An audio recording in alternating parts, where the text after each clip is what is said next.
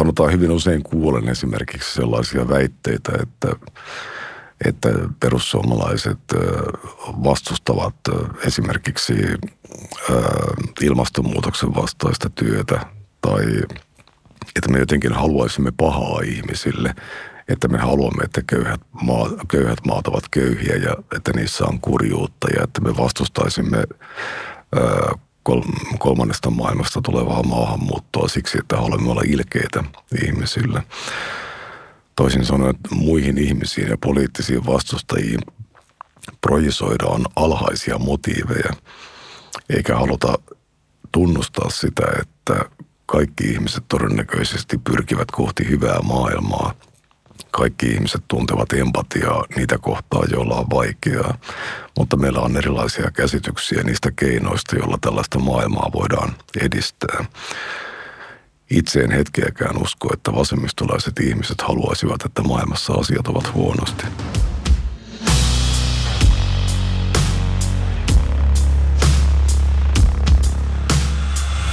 Tämä on Arvojohtaja, Diakonissalaitoksen podcast-sarja, jossa puhumme presidenttiehdokkaiden kanssa arvoista. Diakonissalaitos on yleishyödyllinen säätiökonserni, joka on toiminut rohkeasti ihmisarvon puolesta yli 155 vuoden ajan.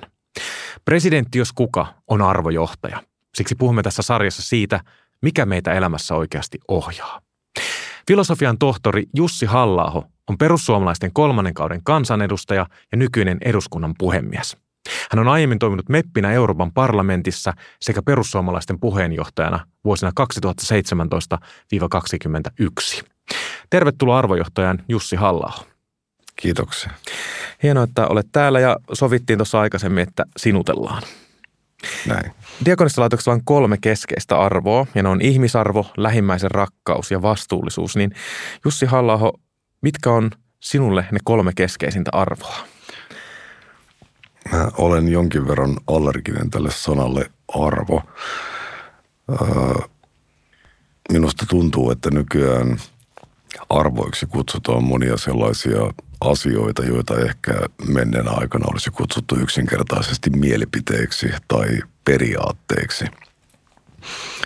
Ja joskus käy niin, että kun tarjoaa tähän kysymykseen vastaukseksi jotakin, niin sitten siihen sanotaan, että tuo ei ole arvo, vaan se on jotain muuta.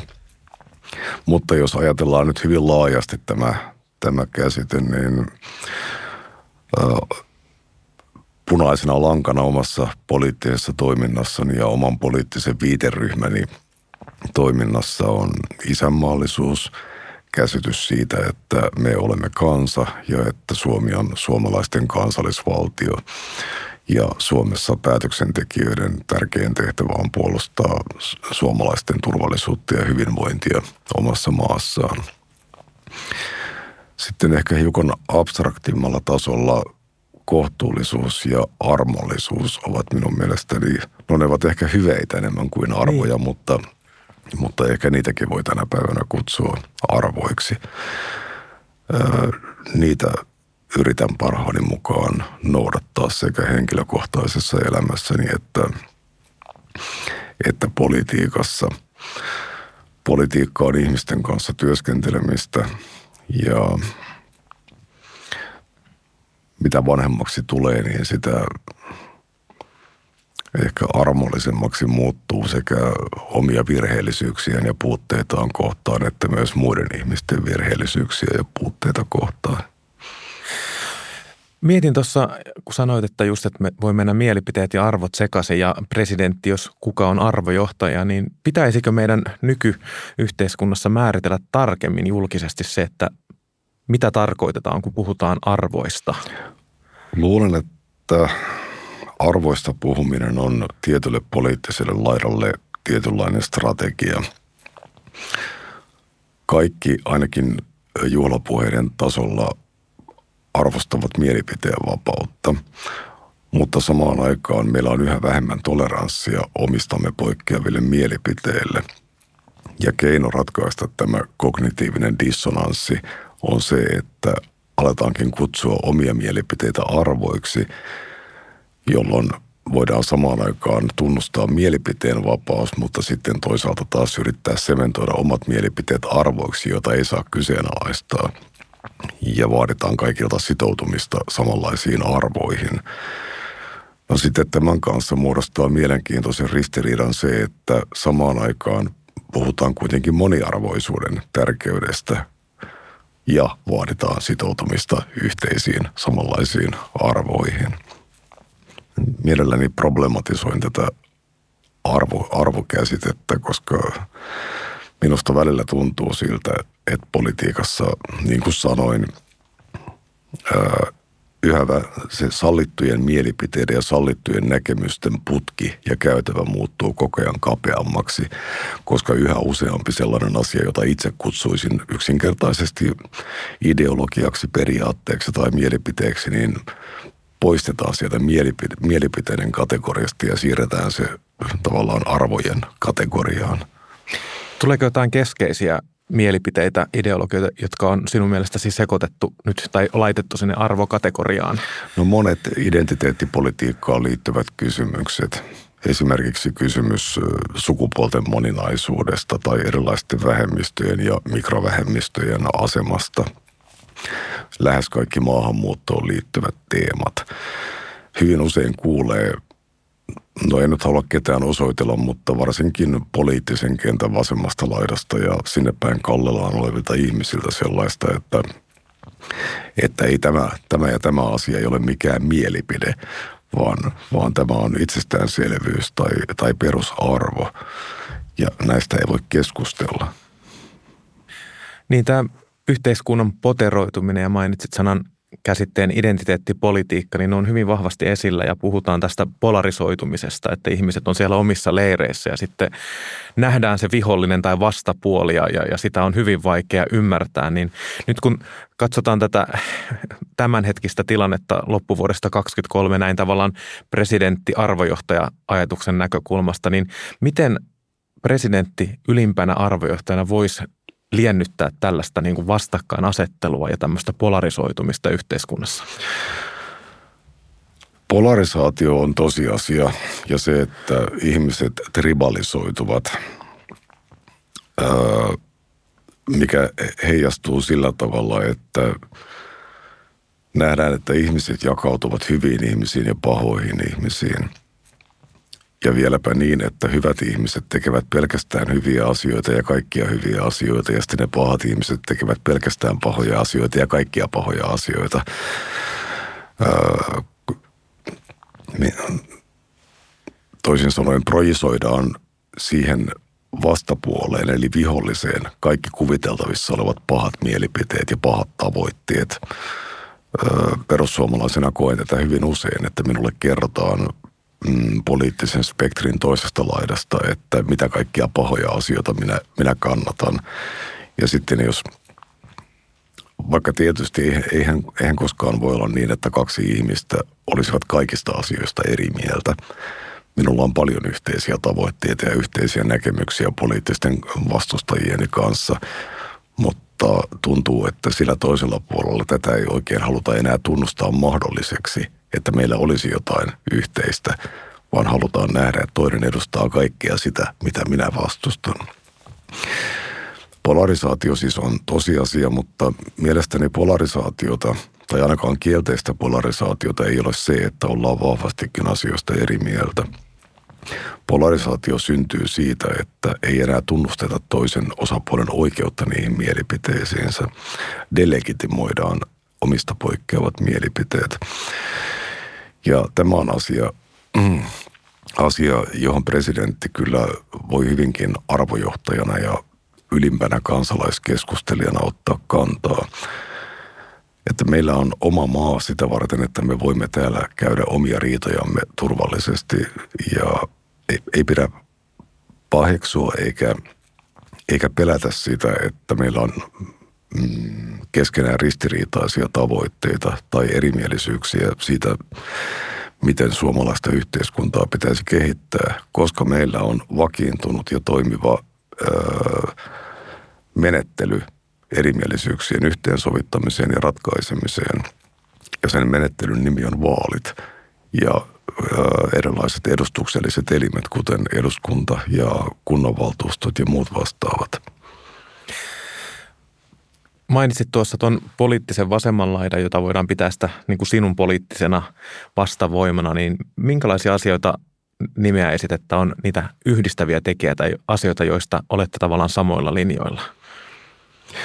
No ei minulla ole sitä listaa mukana, mutta, mutta sanotaan hyvin usein kuulen esimerkiksi sellaisia väitteitä, että, että perussuomalaiset vastustavat esimerkiksi ilmastonmuutoksen vastaista työtä tai että me jotenkin haluaisimme pahaa ihmisille, että me haluamme, että köyhät, maa, köyhät maat ovat köyhiä ja että niissä on kurjuutta ja että me vastustaisimme kolmannesta maailmasta tulevaa maahanmuuttoa siksi, että haluamme olla ilkeitä ihmisille. Toisin sanoen muihin ihmisiin ja poliittisiin vastustajiin projisoidaan alhaisia motiiveja, eikä haluta tunnustaa sitä, että kaikki ihmiset todennäköisesti pyrkivät kohti hyvää maailmaa. Kaikki ihmiset tuntevat empatiaa niitä kohtaa, joilla on vaikeaa, mutta meillä on erilaisia käsityksiä niistä keinoista, joilla tällaista maailmaa voidaan edistää. Itse en hetkeäkään usko, että vasemmistolaiset ihmiset haluaisivat, että maailmassa asiat ovat huonosti. Olen vain sitä mieltä, että, että heidän keinonsa paremman maailman rakentamiseksi eivät ole realistisia ja toimivia.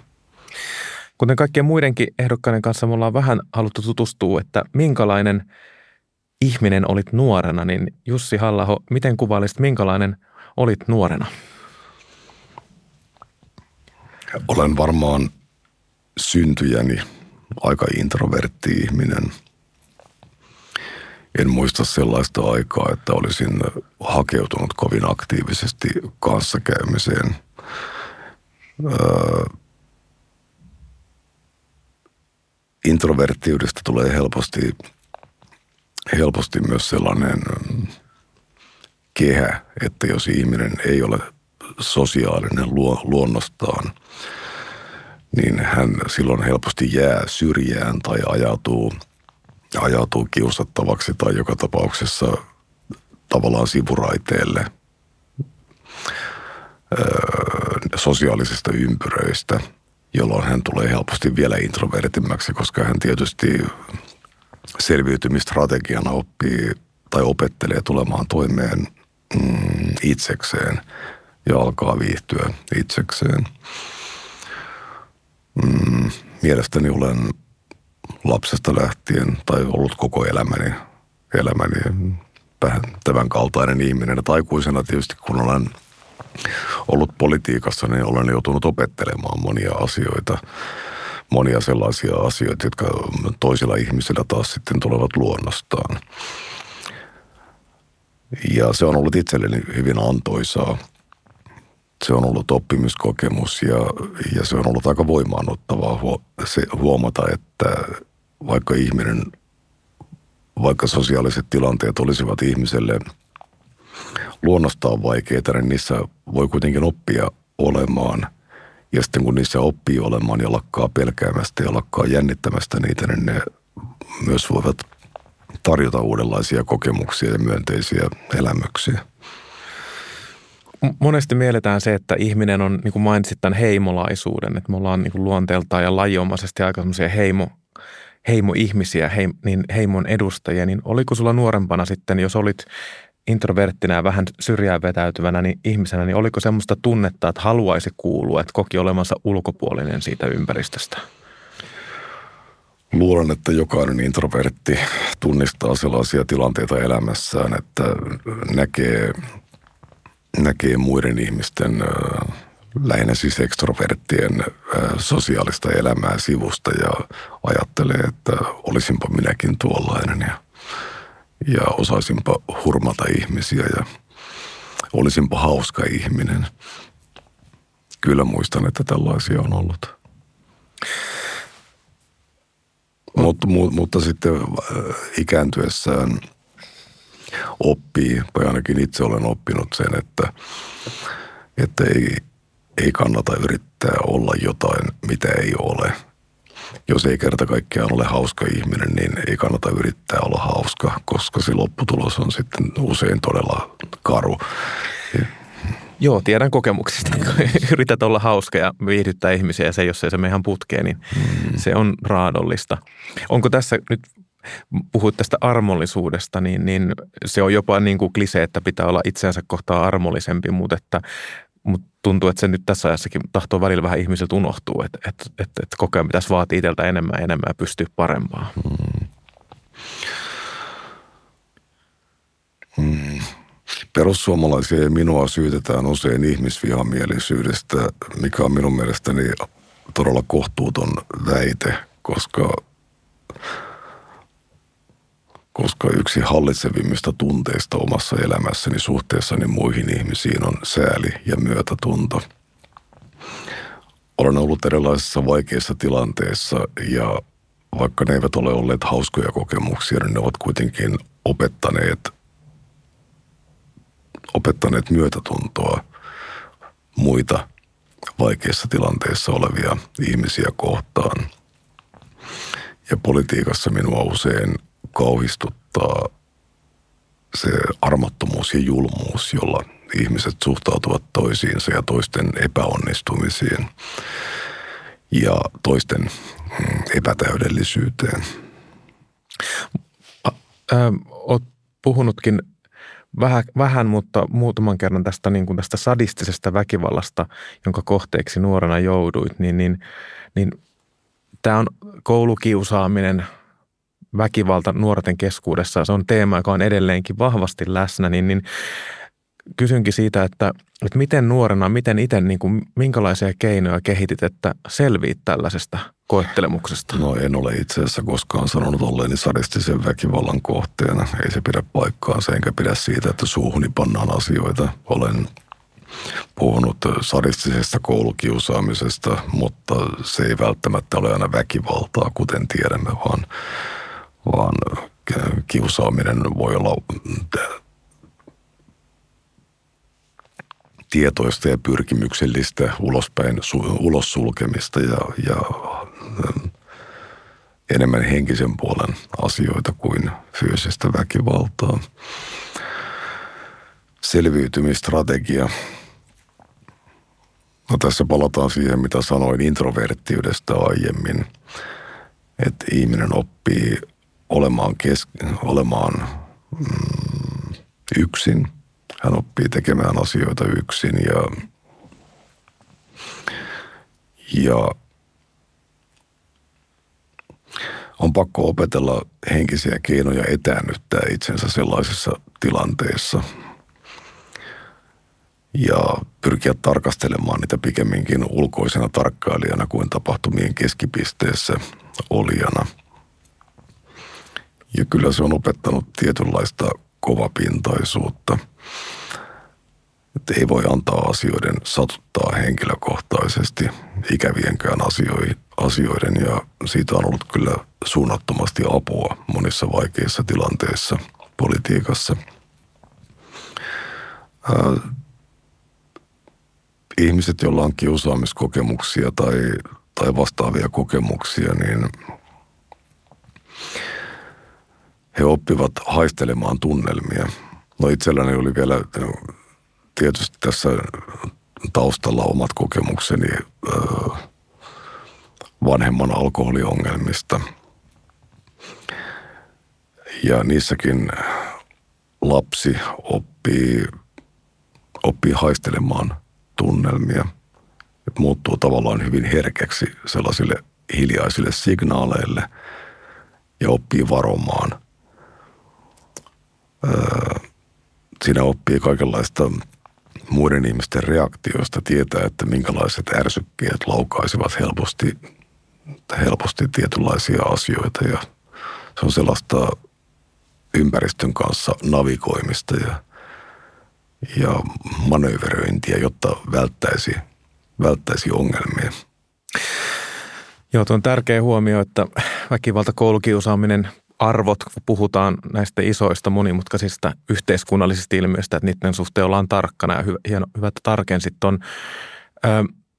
Itsekin, jolla ihminen, jolla on kokemuksia juuri näistä vanhemman alkoholin käytöstä, niin tunnistaa tuon tuntosarvi mm. kehityksen, joka alkaa sitten sieltä kotoa asti, niin nyt kun mietitään sitä sitten, että on julkisessa työssä ja olet hyvin erilaisten ihmisten kanssa tekemisissä, niin miten nämä, onko ne tuntosarvet sitten aikuisella kehittynyt entisestään siinä, kun on tuolla poliittisella kentällä kohtaa ihmisiä hyvin eri lähtökohdista ja todellisuuksista?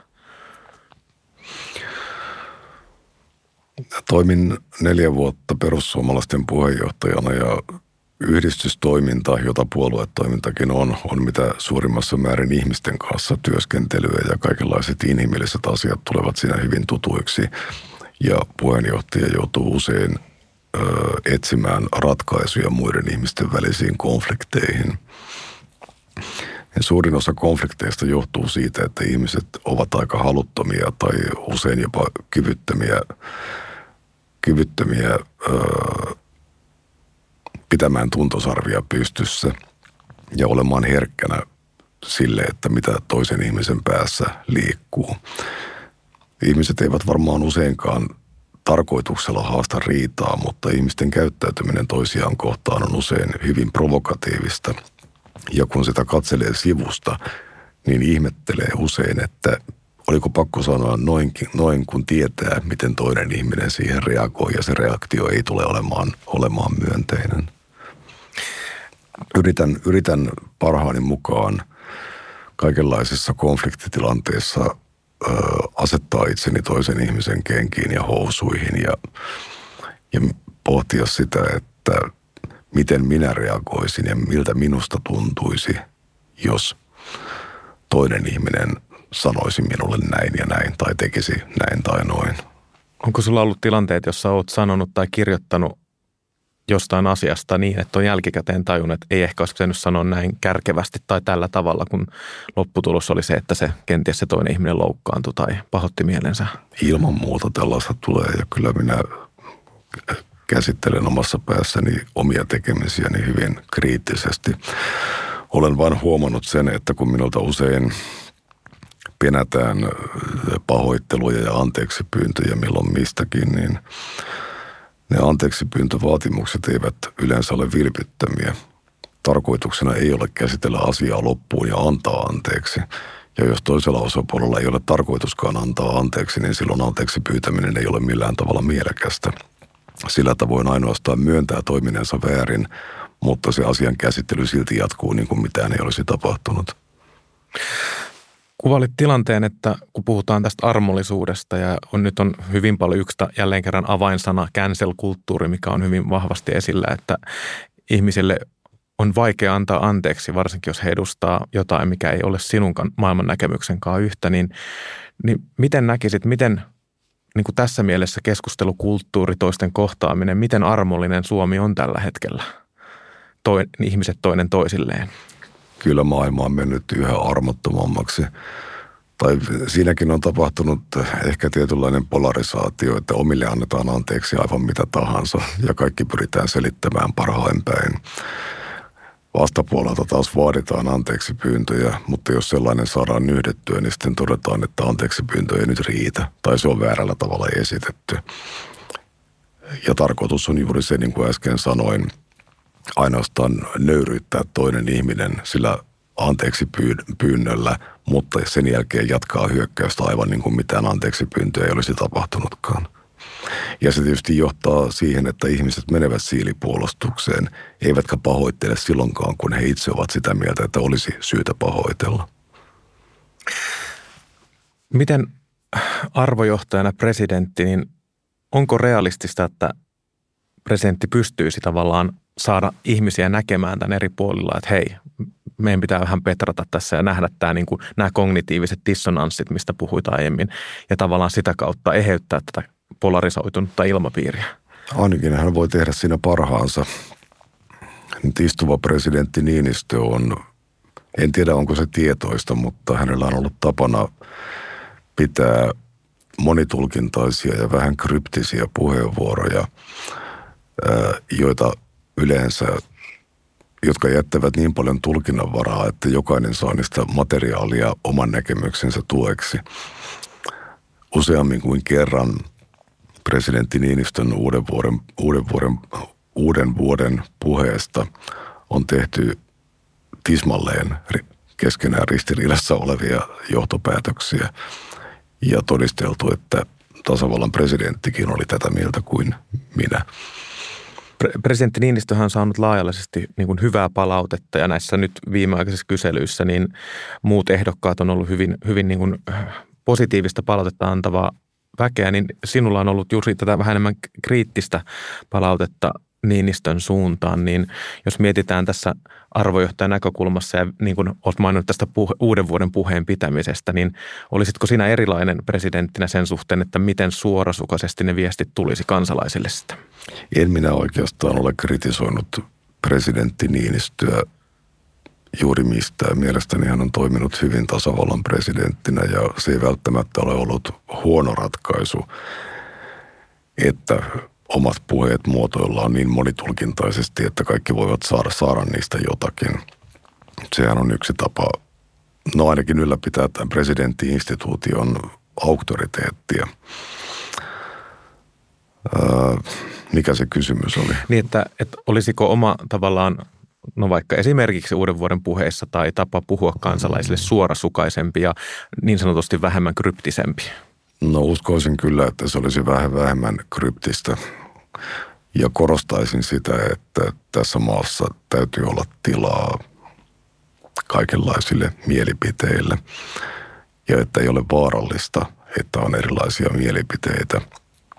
Ja kehottaisin myös kansalaisia mm,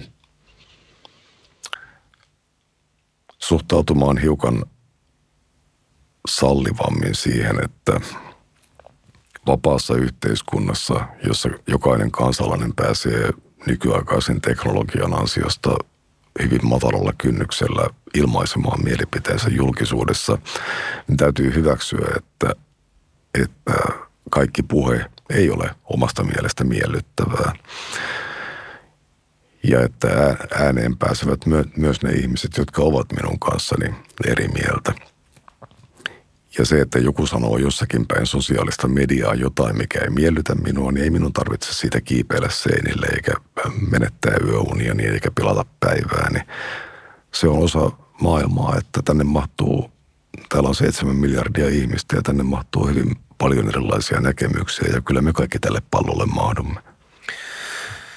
Palataan näihin sinun keskeisiin kolmeen arvoon, josta ollaan nyt tässä tänään puhuttiin ja puhuttiin tästä niin kuin selkeydestä, niin kohtuullisuus, se voi olla jollekin abstrakti, että mitä se tarkoittaa hyveenä tai arvona, niin voitko avata vähän, että mitä se sinulle tarkoittaa?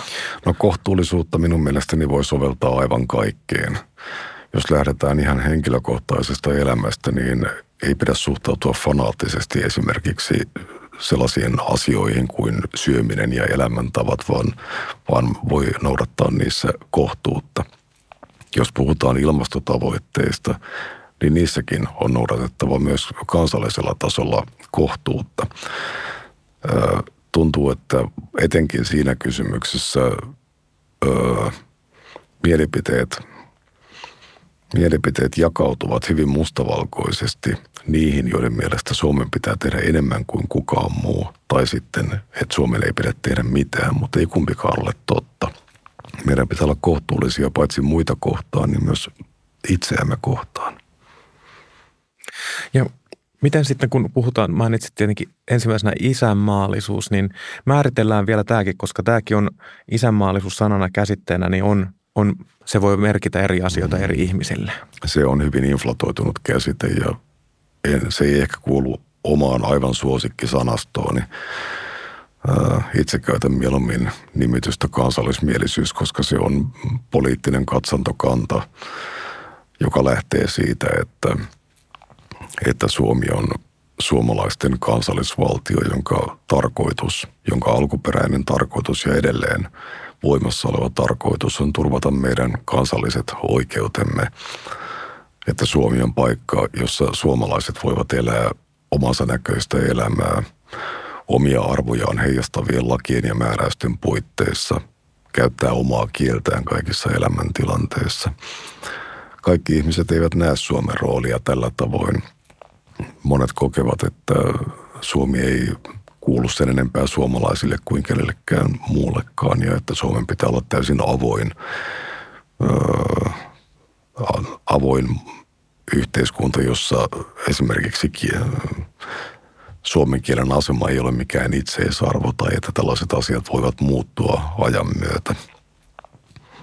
Tätä minä ymmärrän, ymmärrän sanalla isänmaallisuus. Se ei tarkoita uhmakasta tai oma hyväistä tai sellaista ajattelua, että nostaisin jollain tavalla oman maani tai oman kansan oikeudet muiden kansojen oikeuksien edelle, vaan että tämän valtion ja maan funktio on toteuttaa meidän kansamme oikeuksia ja me tunnustamme ne samat oikeudet kaikille muille omissa maissaan. Voiko tässä, niin kun, kun mietitään tietenkin Suomi on kansainvälistynyt äh, kovaa vauhtia ja, ja työperäinen maahanmuutto on kiihtynyt, niin voiko tässä niin kun tähän isänmaan tai kansallismielisyyden niin kun käsitteen sisään mahtua ihmiset, jotka tulee tänne eri maista, eri kulttuureista ja tulee veronmaksajiksi ja elää elämää täällä katsomatta siihen, mikä heidän uskonto tai, tai lä- kulttuuri on lähtöjään? Olen itse koulutukseltani historiallinen kielitieteilijä ja ymmärrän jotain kansojen liikkeestä vuosituhansien saatossa. Ja ymmärrän sen, että suomalaisuus elää ja muuttuu ajassa. Tänne on vuosituhansien saatossa muuttanut ihmisiä erilaisista suunnista ja ihmisten liikkuminen sinänsä on yhtä vanha ilmiö kuin on, kuin on ihmiskunta. Ei tämä ole ongelma. Ongelma on se, että, että tulijoiden valmiudet ja yhteiskunnan ö, vaatimukset eivät tänä päivänä kohtaa niin kuin ne kohtasivat joskus menneessä maailmassa. Ö, ensinnäkin nykyään, nykyään voidaan puhua pikemminkin kansainvaelluksesta kuin yksittäisten ihmisten mu, ö, yksittäisten ihmisten halusta etsiä, etsiä parempaa elämää. Ja meillä ei enää ole yhteiskunnassa sellaisia, meillä ei ole enää, me, me, meidän jälkiteoll, jälkiteollisen yhteiskuntamme työmarkkinoilla ei enää ole sellaisia sisäänheittosektoreita, jotka pystyisivät työllistämään suuria määriä ihmis, sellaisia ihmisiä, joiden tiedolliset ja taidolliset valmiudet ovat hyvin heikot. Ja kun meillä samaan aikaan on passivoiva sosiaaliturvajärjestelmä, joka mahdollistaa sen, että ihmisen ei ole edes pakko kotoutua eikä sopeutua täkäläiseen elämänmenoon, niin se johtaa juuri niihin ongelmiin, joita me maahanmuuton ympärillä näemme. Siihen, että maahanmuuttajat keskittyvät omien lähiöihinsä, koulut eriytyvät, asuinalueet eriytyvät, maahanmuuttajat tai maahanmuuttajayhteisöt alkavat muodostaa sellaisia sisäänpäin lämpe, lämpeneviä enklaaveja, kuplia, joiden sisällä kasvaa uusia sukupolvia, jotka, joiden kosketuspinta valtavirtayhteiskuntaan on hyvin olematon. Ja tämä johtaa kaikissa länsimaissa erittäin suuriin ongelmiin. Se johtaa lisääntyvään rikollisuuteen – uskonnolliseen radikalismiin, pimeiden työmarkkinoiden syntyyn. Tästä kaikesta on olemassa jo aika vahvoja merkkejä Suomessa ja tietysti Ruotsi on näyteikkuna siihen, minne me olemme menossa, jos tähän asiaan ei aleta suhtautua eri tavalla kuin aiemmin. Kun mietitään niin kuin nykyaikaa tämän presidenttiinstituutin näkökulmasta ja muun muassa olet sinä sanonut ehdokkaan, että olisit koko kansan presidentti, niin, niin voiko presidentti tässä ajassa edistää integraatiota ja sitä, että ihmiset kotoutuu Suomeen? Kyllähän päätöksentekijät voivat tietysti edistää integraatiota, jos he valitsevat siihen oikeita keinoja. Maahanmuuttokeskustelua vaivaa sellainen, sellainen kummallinen ajatus, että kotoutuminen olisi ö, lähtökohtaisesti kantaväestön vastuulla ja yhteiskunnan vastuulla. Ja tänne tuleva ihminen nähdään jonkinlaisena toimenpiteiden kohteena sen sijaan, että hänet nähtäisiin aktiivisena vapaisiin valintoihin kykenevänä ja, ja omiin ratkaisuihin kykenevänä ää, ihmisenä. Kun me nyt kaikki näkevät huono, huonoa maahanmuuttopolitiikkaan liittyviä lieveilmiöitä, niin syyttävä sormi osoittaa hyvin usein siihen, että ei olla te kotoutettu riittävästi tai ei ole osoitettu riittävästi rahaa kotouttamiseen. Kyllähän sen sopeutumisen pitää aina lähteä tulijasta itsestään. Ja tämä on sellainen asia, jota presidenttinäkin kyllä pitäisin esillä, että ei se ole meidän syymme, että joku ei halua kotoutua tähän maahan tai että joku elää täällä mieluummin sosiaaliturvalla kuin työllistyy ja pyrkii itse kohentamaan omaa asemaansa. Tässä varmaan tullaan juuri siihen, niin kuin mainitsit aikaisemmin, että presidentti on niin kuin ylin kansalaiskeskustelija, että vaikka sisäpolitiikka ei kuulu presidentin valtuuksiin, niin hän voi käyttää tätä kansalaiskeskustelijan mandaattia tavallaan mm. arvojohtajana valitsemilleen teemoilleen. Luulen, että ihmiset odottavat tätä, vaikka nykyinen perustuslaki jakaa presiden, rajaa presidentin mm, tehtävä toim, toimialueen ja kompetenssin ulko- ja turvallisuuspolitiikkaan hyvin pitkälti, niin vaikka ulko, vaikka ulko- ja turvallisuuspolitiikka toki ovat kiinnostavia aiheita, niin ne tuskin yksin selittävät sitä, miksi presidentin vaaleissa äänestysaktiivisuus on niin korkea. Kyllä ihmiset näkevät sen instituution paljon laajempana. He eivät välttämättä osaa sitä pukea sanoiksi, eivätkä ole ajatelleet sitä sillä tavalla hyvin spesifisti, että mitä presidentin sitten pitäisi tehdä, mutta kyllä häneltä odotetaan varmaan sellaista, hänet nähdään suoraan kansalta mandaattinsa saaneena vastapainona nopeatempoiselle ja usein aika pinnalliselle päivän politiikalle.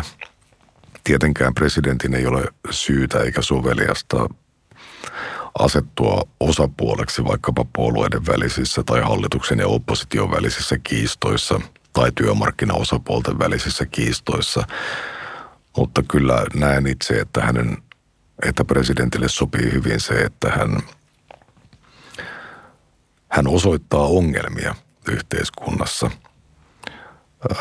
vaikka hänen ei olekaan välttämättä syytä mennä sitten yksityiskohtaisiin ratkaisuihin tai ryhtyä ryhtyä jonkin vaikkapa lainsäädäntöhankkeen lobbariksi tai, tai, tai edistäjäksi. Me ollaan ää, saatu Diakonissa-laitoksen toiminnassa mukana olevilta ihmisiltä kysymyksiä teille presidenttiehdokkaille, niin sopiiko, että ehdot, äh, kysytään sinulta pari? Totta kai. Kiva. Otetaan ensimmäinen. Millaisia ajankohtaisia arvokysymyksiä nostaisit pöydälle? No nyt ehkä palaamme siihen, mistä aloitimme. Pyrkisin, pyrkisin mm, edistämään yhteiskunnan eheyttä muistuttamalla ihmisille siitä, että, että sananvapaus ja mielipiteen vapaus ei tarkoita ainoastaan sitä, että juuri sinulla on oikeus mielipiteisiisi, vaan että myös niillä toista mieltä olevilla on yhtäläinen oikeus ja se ei ole vaarallista kenellekään, että meillä on moniääninen yhteiskunta. Tärkeintä on se, että me kaikki tunnustamme, tunnustamme menettelytavat erimielisyyksien ratkaisemiseen. Se, että meillä on vaalit, joiden tulokseen kaikki tyytyvät. Hyvä, kiitos. Otetaan seuraava. Millaista viestiä ja tukea tahtoisit lähettää kouluille yhä haastavammassa tilanteessa nuorten pahoinvoinnin suhteen? Meillä on hyvin ristiriitainen tilanne, kun meillä on pienemmät nuoret ikäluokat kuin koskaan, mutta silti ne nuoret ikäluokat tuntuvat voivan huonommin kuin koskaan. Meillähän pitäisi loogisesti ajatellen olla käytettävissä me enemmän resursseja per nuori tällä hetkellä – Tähän on varmasti monia syitä ja niistä on keskusteltu nyt uusimpien pisatulosten jälkeen hyvin ahkerasti, että mistä, mistä nämä ongelmat johtuvat.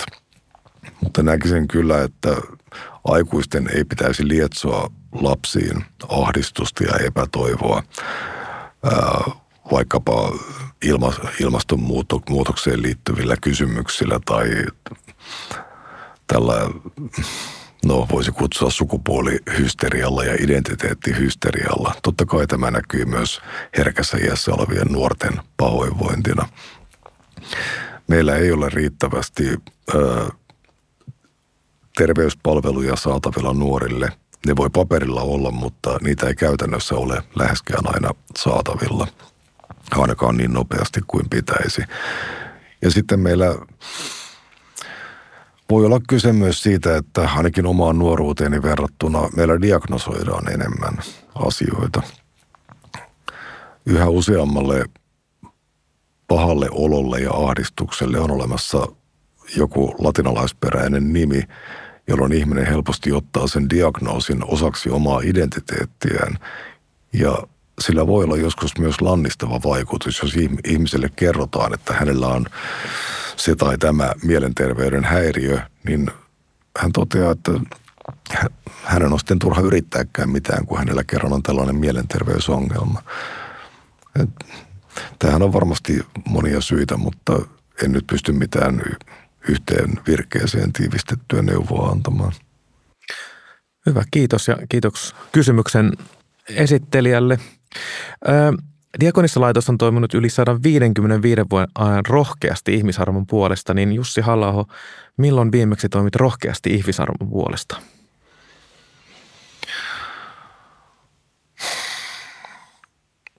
No kysymys on sillä tavoin aseteltu, että se